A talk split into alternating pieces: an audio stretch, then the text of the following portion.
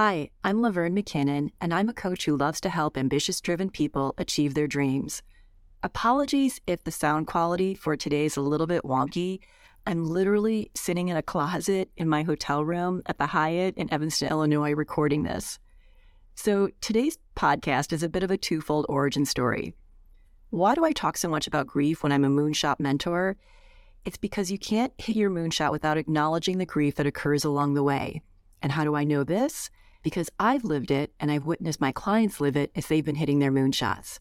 So, a touch of grief with your moonshot. As I said, I love to help people achieve their dreams. My clients have written novels, launched companies, directed their first movie, got promoted, finished and sold screenplays and pilots, become successful entrepreneurs, directed a Broadway musical, made career pivots, and so much more. Clearly, I'm incredibly proud of my clients and what they've achieved. But through our work together, I have witnessed so much grief because along with those huge breakthroughs and victories, there are losses along the way. The hard truth is that achieving your dream and grief go hand in hand. The dream typically starts with a pitter patter in your heart and a nibble of curiosity in your brain. It may have begun and been nourished as a child. It may be something that came to you later in life. Your dream might feel crystal clear or fuzzy. It may drive you to leap out of bed in the morning, or you might hold it close to your heart until you feel ready to share it with a close confidant or the world.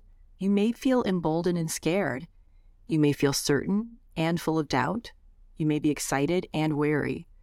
Conflicting emotions are normal.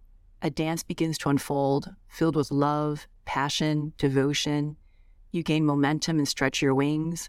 You receive encouragement, maybe even investments of money, time, advocacy, mentorship. And then, inevitably, your dream gets nicked or bruised and it hurts.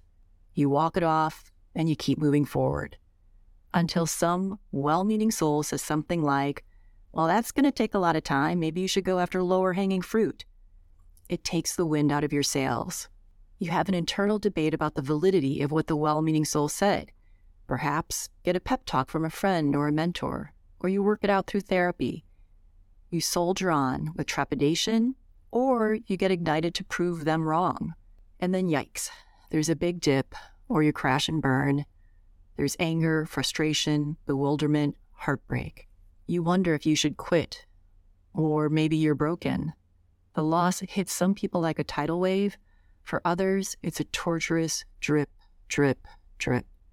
The recognition of lost time, money, creativity, community, hope.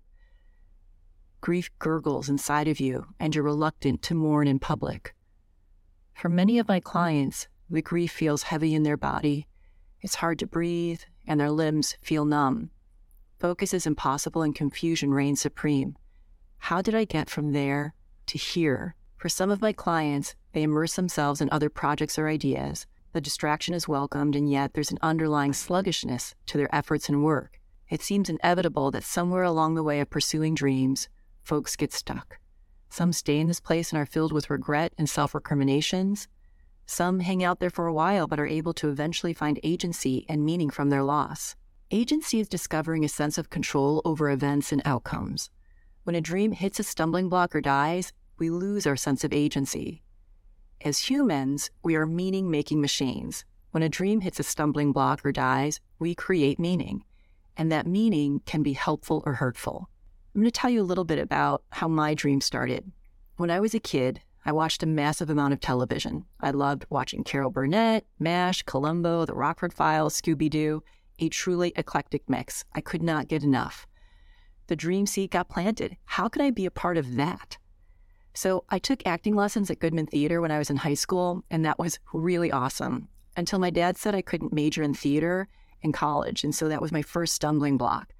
But I did an end run and I majored in radio, television, film, thinking it was the same thing as theater.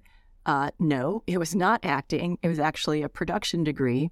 But I fell in love with the organization and the strategy and actually making things happen. And my dreams started to crystallize. Long story short, I eventually moved to LA, took a huge pay cut, which was stumbling block number two, and I worked my way up the ladder. There were many speed bumps and wins throughout that time. Hired as an assistant, fired as an assistant, got my first development gig, and then butted heads with the new CEO. I got my first network gig, and then my boss is fired and I didn't have an advocate. I miraculously got promoted over and over and over. And then I got fired. And then I got hired. Then I got laid off because my company lost its funding. And then I got hired and I got laid off because the company that I was working with reversed its programming strategy. And then I got funding for my company. And it mm-hmm. goes on and on and on.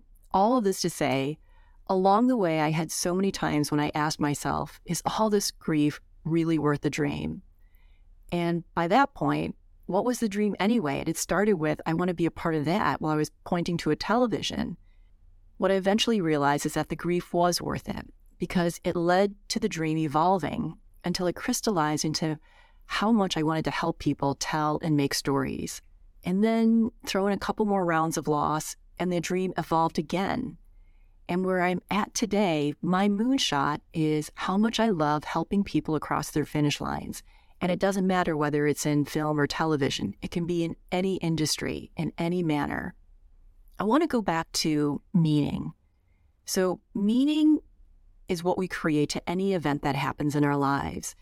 And so, along the way, with each of these victories and losses, the meaning that I had created looked like this Yay, that was so easy. Management sucks. Relationships pay off. They don't think I'm good enough. Relationships pay off.